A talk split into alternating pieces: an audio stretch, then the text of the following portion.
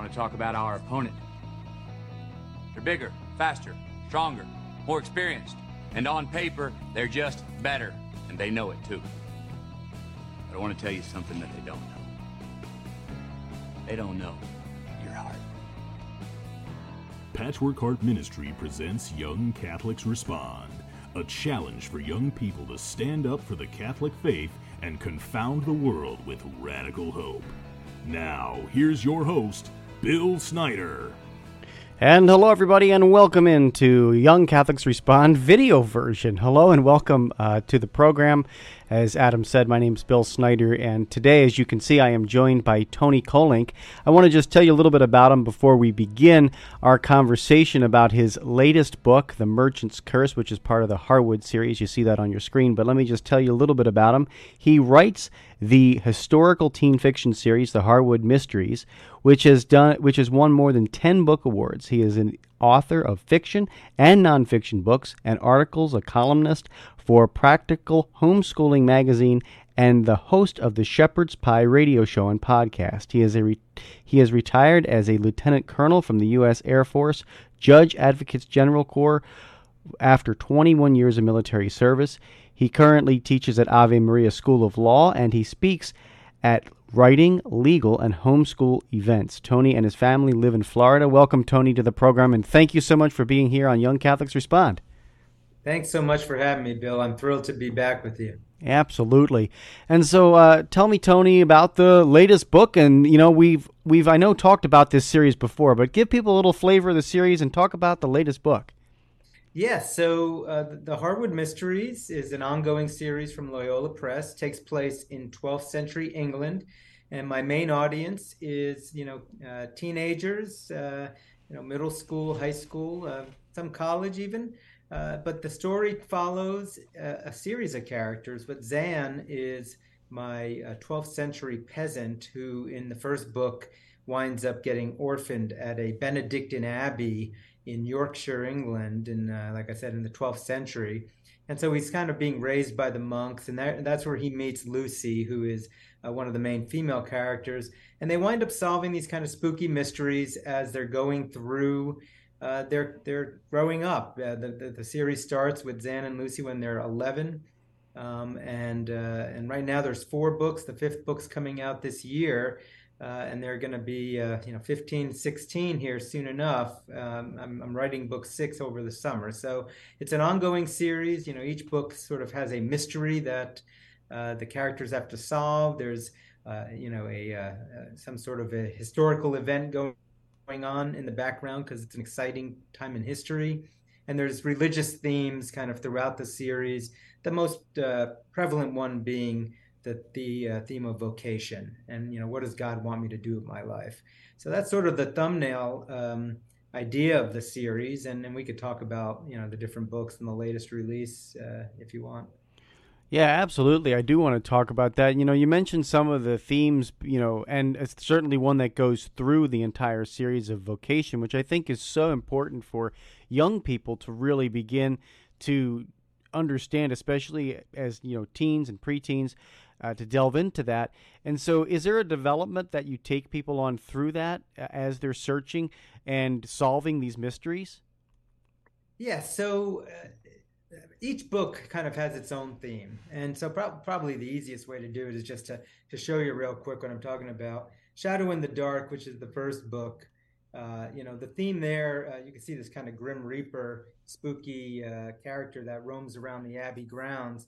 Um, that's kind of the the sort of spooky mystery that they have to solve. But really, book one is about um, suffering and kind of why do bad things happen to good people kind of a situation. Um, and so Zan and Lucy are in that. Book two is the Haunted Cathedral. Again, you kind of get the spooky vibe. Is you know they travel to Lincoln Cathedral, and uh, we learn about a lot about uh, Lincoln uh, and the, the amazing history of this real life cathedral. And Zan and Lucy, you know, are trying to solve this mystery of is there you know a ghost in the cathedral but book two is really about forgiveness and uh, and hatred you know holding on to your hatred versus forgiving because zan actually encounters um, the bandit who was responsible for making him an orphan and uh, and he has to deal with forgiveness and that kind of thing.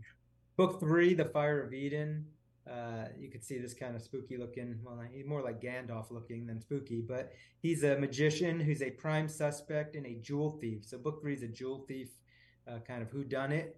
Um, but again, the theme in book three is pride. Um, Zan and Lucy are trying to solve this mystery of the who stole this jewel, um, and Zan is sort of struggling with pride issues that he's going through. And then book four, The Merchant's Curse, is the first one that doesn't have Lucy in it directly. Um, we met another character in book two named Christina, and so she's my main female character. Um, book four takes place in Lincoln again, just like book two did, and uh, we again we learn about history and King Henry II and all that. But uh, there's this kind of spooky, witchy woman who um, seems to curse people, and Zan's trying to figure out with Christina um, you know, uh, just what is going on with that. And, and, book four's theme is about vanity. I actually based hmm. book four's kind of whole vibe around the book of Ecclesiastes from the Old Testament, which is one of my favorite Old Testament books. And so book four is just permeated with Ecclesiastes, really. You know that's beautiful, and um, you know a time for this and a time for that. that's the most uh, that's the most famous one we know from. And from the and the vanity of vanities, everything uh-huh. is vanity, says King Solomon at the beginning, and and really he goes on throughout the whole book of Ecclesiastes and shows us how all the things that people like to cling to in this life are ultimately vain and uh, and they don't really uh, satisfy. Hmm. Whereas what what's going to satisfy is doing God's will and and the afterlife. And so, kind of book four kind of uses that as its theme. All the characters and and and others are uh, pursuing different vanities of this life, and hmm. uh, and they're kind of learning how those are, are not going to come through uh, in the hard times when uh, when the witchy woman comes to call, if you will. Mm, you know, that's a powerful lesson for teens to, you know, really uh, explore in their lives, right? And so I would love it, you know, may, maybe even just talking about the the necessity of writing really good. Uh, you know stuff with religious themes in it for teens. I mean, this is this is a really important thing to be doing, and this series has won a lot of awards as well. We can talk a little bit about that, but t- tell me just about the uh, the importance of writing good, solid, and fictional, uh, historical fiction books that teens can engage and learn virtue from. Yeah, there is so much of a need for that today, and uh, I'm I'm so proud to be part of a, a group of Catholic authors uh, who all write in different but different publishers and different genres, but they're all writing for teen audiences. Uh, you've probably talked to some of my colleagues at CatholicTeenBooks.com uh, which is a great place for families to go and look for books for their teens. And my books are on there, but uh, so are 15 other authors. Uh, but all of us know how important it is to write for teens these days. I mean, there's a lot of strong mainstream writers out there, obviously, really great writers. But a lot of what they're serving up for our kids these days is more and more not the kind of things that really are going to benefit our kids in the long term in life. And so I really wanted to kind of reach uh, you know our teens where they're at with kind of these spooky uh, suspenseful mysteries that take place in historical settings um, but are still quite engaging as you know just compelling suspenseful stories uh, and then sort of organically as that's going on you know because of the setting you know being in the middle ages a lot of around a lot of uh, religious uh, individuals at a monastery and this type of thing. Um, you can kind of bring in these other themes because back in the Middle Ages, especially if you're hanging around a bunch of monks and nuns at an abbey, uh, you know that's they're they're living their whole lives around you know uh, living the gospel and you know encountering life through a faith view. So it doesn't take much effort to sort of find a religious theme uh, when that's sort of your environment uh, all around. And so I like to tackle different issues. Like they sound spooky and like occultish, but they're not. Um, but I'm tackling things like are there ghosts versus saints, and are there witches and curses, and um, and these types of things, wizardry and magic. Um, but I, am approaching it all from a, a, kind of a Christian worldview, but in a way that I think a teenager would feel like, hey, I'm, it's like reading a Harry Potter book, kind of. Here is is what I was going for. So that so that they would be engaged and want to read the books. Like if if you give a teen a million books and they don't read any of them, it's not going to help them very much. No, you know that's a great point, and you know keeping them engaged and you know writing in the way that you do is so important. You know to, to keep them engaged and to keep them on their toes. You know to go through the book and learn more about their faith in an incognito kind of way, right? And you know, as you said, you're tackling these amazing topics. You're tackling these topics of, you know, like is there it, you know, is there sorcery and you know what what's the deal with magic and how do we approach it from a faithful perspective as a Catholic versus what the what is being fed out there. So you know that's that's awesome and and, and clearly it's done well because you've won some awards with the books. I'd love for you to talk a little bit about that and some of the awards you've won and uh, how and you know how how that came to be for you and all of that. Well, I mean, I feel so blessed. Uh, Loyola Press, who has uh, just taken the series and run with it so well, you could see the artwork. I mean, the artwork alone, Book Four's artwork actually won a uh, a medal at the Independent Press Awards for this book cover here. Um, it, it's just an indicator of how much Loyola Press has put into the series. Uh, the editing, the you know the maps. There's actually maps in the interiors of all the books where you know really feels like almost like a fantasy book, but it's not. It's it's historical fiction, but. Um, but Loyola, Loyola Press, I really owe them so much credit for making a high quality product with me. And the series has won, like you said, over 10 awards. Um, book one, really, I think it took six awards. Um, books two and three each took gold medals. Uh, and book four, at this point, it's still in the cycle, but it's already got four awards. Um, and so I'm really just, I am so thrilled. Like I always used to, you know, for my first book, you know, as an author, you're your new author, and it's like, gosh, if I could only just win one award so somebody will tell me that my writing's good, you know. And then I just got this shower of blessings that I was just like, okay, this is great.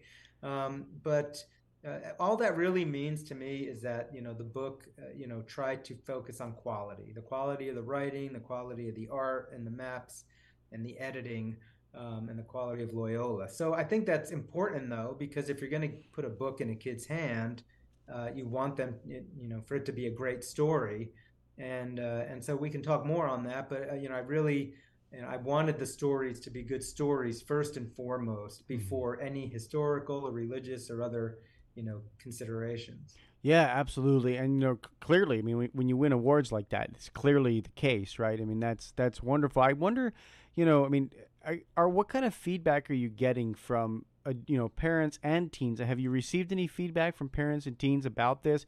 And you know, where would you encourage the, you know teens to obviously start with the first book if they haven't read any? But um, you know, what what is the feedback and and just from just from the parental perspective and also from the from the teens perspective, if you have it?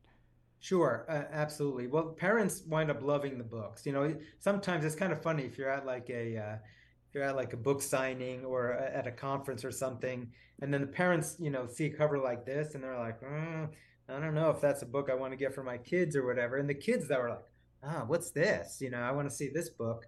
Um, but then, at, you know, a lot of parents will read the books and um, and I do get feedback. And then the parents become like my biggest cheerleaders for the books because then they realize what's going on with the series. Um, and, and any potential suspicion from the cover gets sort of dispelled. Uh, but to me, the biggest compliment is when, uh, you know, I, I, hear like, oh, you know, yeah, my teen, you know, uh, how, how often have you read my book? I'll, if I'll, I'll run into some uh, people uh, coming back for another of the books, and they were like, I don't know, 12, 20 times, you know, like what? It's like, what? You're reading the book that many times? And, and that's when you realize that our kids, no matter what it is, whether it's my books or somebody else's or what, what they're watching on YouTube, they're repeating this like over and over again. So whatever messages we're giving them, they're feeding themselves it repeatedly. Um, and that when I heard that kind of feedback, that you know the kids would read it multiple, multiple times, is when I'm like, gosh, I'm I'm so glad that they're reading this um, and not something else. Uh, um, so yeah, that that's definitely some of the feedback I've got on that. Well, that's awesome. I mean, again, that's really good, and you know, it's it, it, it's good that uh, kids are drawn in by the cover, and parents are like, "Hey, wait a minute, you know, uh, what is this?" And tell me about this because I think you know you're you're exactly hitting the target you want, which is amazing uh, with the whole series. And so, you know, I, I would love to know too a little bit about because you have a, such a unique journey. You know, being a veteran and all of these different things. How how does that play into the overarching storyline as well? Like, you know, ha, ha, have you been weaving through some of your personal experiences into these books? You know, I think it's inevitable. Every author, every character in their books is somehow a reflection of themselves and their experiences. And they talk about write what you know. For me, as I keep writing the books, I realized one thing is, is you know, I lost my father when I was 12 years old. Uh, he had a heart attack. He was only 57. So I was in seventh grade, you know, and then I was being raised by my mom with my siblings. And I think that loss really had an impact on me because I, I, I tend to deal with loss a lot in this series and and and I think that's also part of the focus of sort of like, hey, why why do bad things happen in our lives, and what are we supposed to do when those happen? How can we keep faith when things are falling apart, or when our path in life seems, you know, Zan is constantly struggling, especially in book four, and, and we'll see it even more in book five. He's always struggling because it always seems like he his next step on his path is not clear to him and he's not sure what to do and he has all these choices he has to make which is pretty much what happens to all of us in our lives. And for me you know that's been my journey. Like you said i you know i started off um, you know in the military for 21 years but that was a big journey. I was enlisted then i you know was an intel officer then i went to law school and became a lawyer and then after I retired, I've been teaching now, and you know, plus we were homeschoolers, and I write this homeschooling column. So I've I've got a lot of that kind of in my background, where I've gone from one thing to the next, and so I, I think that's been part of my journey too. It's like, gosh, well, what's next for me, and you know, things that maybe I wanted to do that I wasn't able to do, or mm. failures that I had with previous books I tried to write that I could never, you know, finish or get to a publisher um, you know so all those things i think inform just my human experience and they kind of wind up i think in some of the if hmm. not the exact plots but at least sort of the you know the disappointments in life that we all are confronted with you know, and that's a great, uh, again, great lessons for, for teens to learn. And, you know, I, I really like you mentioned, you know, in this latest book that you really focused on Ecclesiastes, and that seems to fit in right with that, right with that message, message right? Uh, yeah. You know, here we are. And so, so that's amazing. And, you know, this, this series you mentioned is going to continue as well. And you've got, but it sounds like book five and book six already uh, in the works. Yeah, book five should be coming out uh, hopefully in October of 2023 this year. Um, that one, uh, I can I can tell you it's not well known at this point, but I'll tell you and your audience because um, you're because uh, you're my favorites, right? Um, it's it's going to be called Murder at Penwood Manor, and it's going to be a murder mystery who done it. And uh, and that one is kind of fun uh, for well, that doesn't murder doesn't sound very fun, but I haven't really done a murder. Each book I'm trying to do something a little different. You know, it's a ghost story, it's a you know jewel thief, it's a murder mystery now, and um, and that one's kind of fun though because I finally bring back. Um, Lucy and Christina, both who have sort of this sort of romance interest for Zan, my main character, and I, I'm able to bring them both into the story at the same time in this book and so it's kind of fun because it's kind of like a little teenage you know flirty love triangle going on which makes it kind of an interesting uh, dynamic um, once you get to know the characters and you realize lucy is this very holy girl who's actually decides to go and become a nun. Christine is a much more worldly girl but they're both really good people but they both kind of approach the world very differently. And and so it's interesting to kind of see how they interact with with zan um, but yeah, so the uh, book five comes out hopefully this year, and I still have to write book six. Hmm. Um, and and we could, I'm sure we'll talk a little bit more about the history, but yeah. I've been leading up to the Third Crusade, which oh. is about to take place. Um, and so all of my books, I've been planting seeds and bringing us closer as we go, you know, a year at a time, essentially, um, closer to what will become uh, one of the Crusades people have heard about because they, they hear about King Richard the Lionheart. Everybody seems mm-hmm. to know King Richard the Lionheart from yeah. like Robin Hood or something. Yeah. Um, and he's involved in the Third Crusade. Very cool. You know, that's that's really cool. And you know, talk a little about that historical. I mean, clear, clearly you have a um, n- you know passion for historical you know fiction and historical um, writing in in this historical time period, and it's neat that you're leading towards something uh, like a crusade and all the things that come with that. I mean, you know, you you know, you use that buzzword crusade in our world as as Catholics, and boy, people's minds go in twelve different places. So, I you know, you can touch on many different themes uh, in that. But but talk a little bit about just you know moving the series and even why you chose this time period for for um, you know this this this whole series. Yeah, it's a great it's a great time in history. It's during the reign of King Henry II, uh, which was one of the great kings of England that started a whole dynasty of kings uh, in his family. It's after after the um, uh, martyrdom of Thomas Becket that we hear about. Uh, we have the Third Crusade that's getting ready to start with Saladin, the um, legendary uh, Muslim sultan uh, who's going to take Jerusalem back pretty much by the end of book four, uh, actually by the end of book five, um, Saladin has taken back Jerusalem.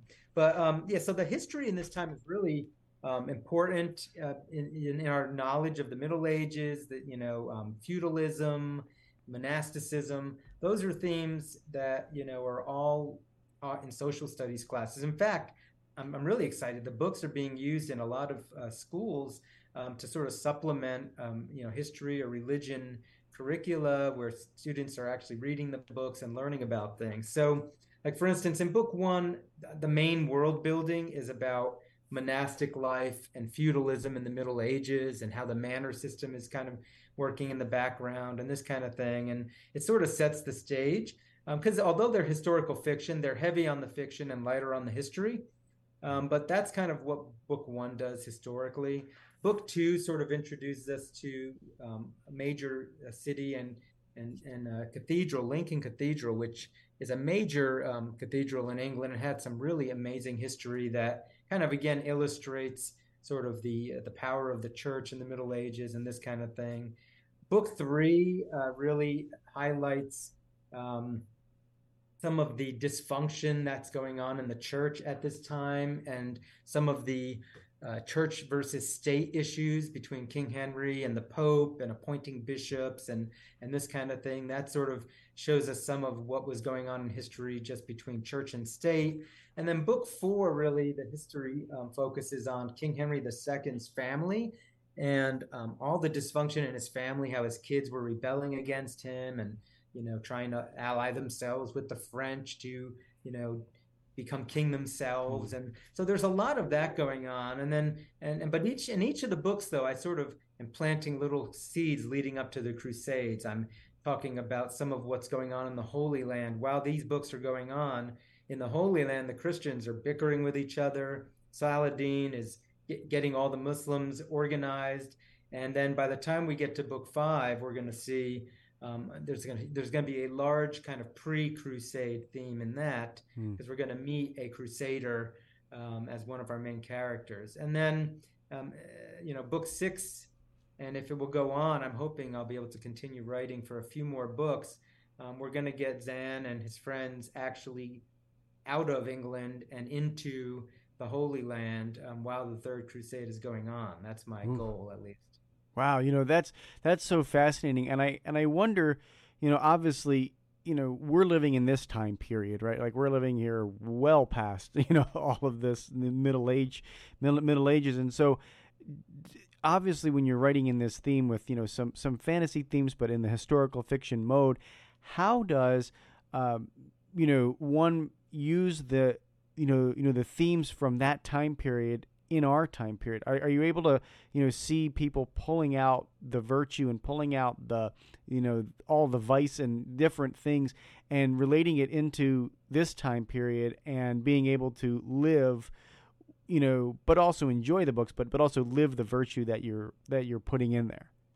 Yeah, it's so it's so easy to do because as you know, human nature hasn't changed. You know, you can go back and read the book of Genesis Cain and Abel, and you're like, yep, pretty much we still got that going on here.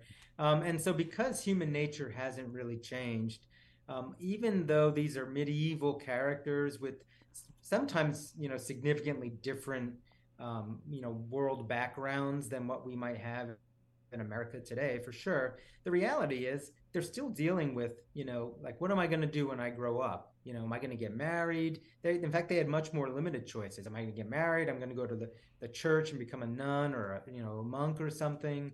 Am I going to go into business and become a merchant? I mean, honestly, these are some of the same things that we're still our kids are are, are always asking themselves. Um, and then when you look at just some of the historical things going on, like the power of church and state and that struggle, it's going on all the time in the world and in America right now. Um, this idea of the occult and you know being afraid of you know kind of spooky mystery things, witches and this type of thing. The occult and all that is permeating our mm-hmm. culture at this point. Um, so there's uh, so many parallels, and then there's just basic things: thievery, murder. I mean, these are things that we see, unfortunately, um, quite up in front in our world. And then all of the uh, issues that go with that forgiveness, hatred, humility, pride. We haven't changed as people. And so I think, uh, and, and plus, although I write it to try to give us a glimpse into what it's like to live as a medieval person, I also am writing it knowing that my readers are teenagers today. And so, in some ways, there probably is um, you know definitely some intentional modern vibes to uh, the characters also that um, I think our, our readers can identify with, um, especially with the, the, the, female characters. Uh, you know, Christina is much more, I, I, don't want to call her a feminist, but she's much more of that ilk for that time than Lucy is. Mm. And, and so I can sort of sneak in even some of that kind of modern idea of, of feminism and and some fun things, you know, battle of the sexes kind of things. I mean, look, this stuff was going on throughout all of history. We just mm-hmm. called it different things in, at different times. Yeah, and you know that's that's awesome that you uh, are able to do that, and more importantly, the reader is able to you know relate and and and bring that, but still have fun. I think that's the biggest thing you know when you're writing fiction is to have fun reading it right uh, you know even you mentioned that you know to have this before you get to all the other you know things that that do that because when you when you draw into the fun aspect of it and you drop in the virtue you learn it you learn it more. So that's so cool. Um, as we're wrapping up tony i want to make sure people understand where they can find these books and how they can you know get in touch with you. Um, and you know in in what ways I know you're also speaking and, and, doing other things. So please tell people how they can, you know, bring you bring you out and, and you know have them come to your to their parish sure. or school. I really appreciate that. I've been doing a bunch of school visits. Um, I live in Florida, so I can uh, get to a lot of the schools in Florida, but I'll do them on Zoom. I did one uh, in California over Zoom. I'm doing one in uh, Canada over Zoom next week, actually.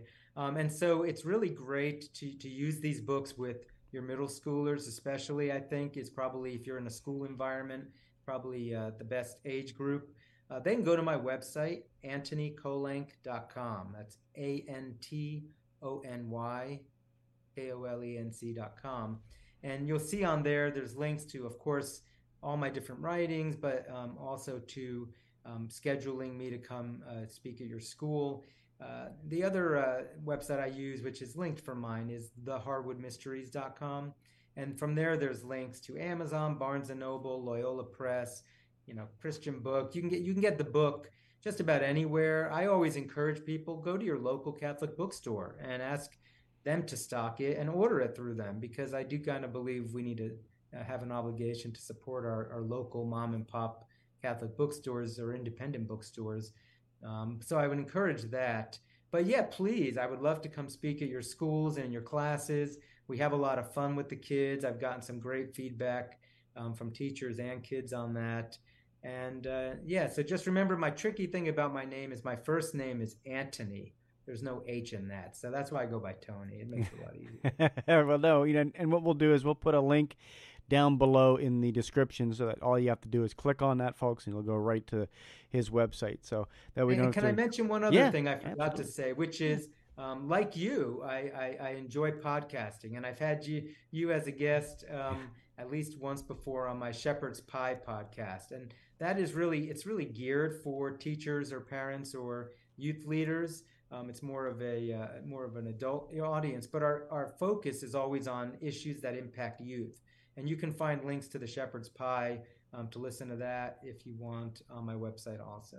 Yeah, awesome. Yeah, definitely check out the podcast, folks. It's it's really good, and there's always a nice educational focus with it, with your podcast. I can attest to that. Uh, you know, to really you know give people a flavor of hey, this is this is why it's so important to reach out to the youth and young adults um, growing up, and, and you're doing a great job of it just with this series and everything else that you're doing, Tony. I really appreciate your time and you coming on the program today to be with us and share on Young Catholics Respond. Thank you, Bill. It's been a pleasure uh, having you. I mean, being on your show. I want to have you back on my show. So I was just thinking. yeah, we'll do it for sure, for certain. Well, folks, um, I want to remind you before we wrap up that uh, you can go over to patchworkheart.org to find out more information about all that we do here at um, at Patchwork Heart Ministry, including our documentary on the Shroud of Turin who do you say I am? Until next time, folks, from all of us here at Patchwork Heart Ministry, may God bless you and your families. Keep beating to those Catholic hearts. Young Catholics Respond is a production of Patchwork Heart Ministry. For more information about this and all our media programs, visit patchworkheartradio.org. To learn how you can support our ministry or become a sponsor, visit patchworkheart.org.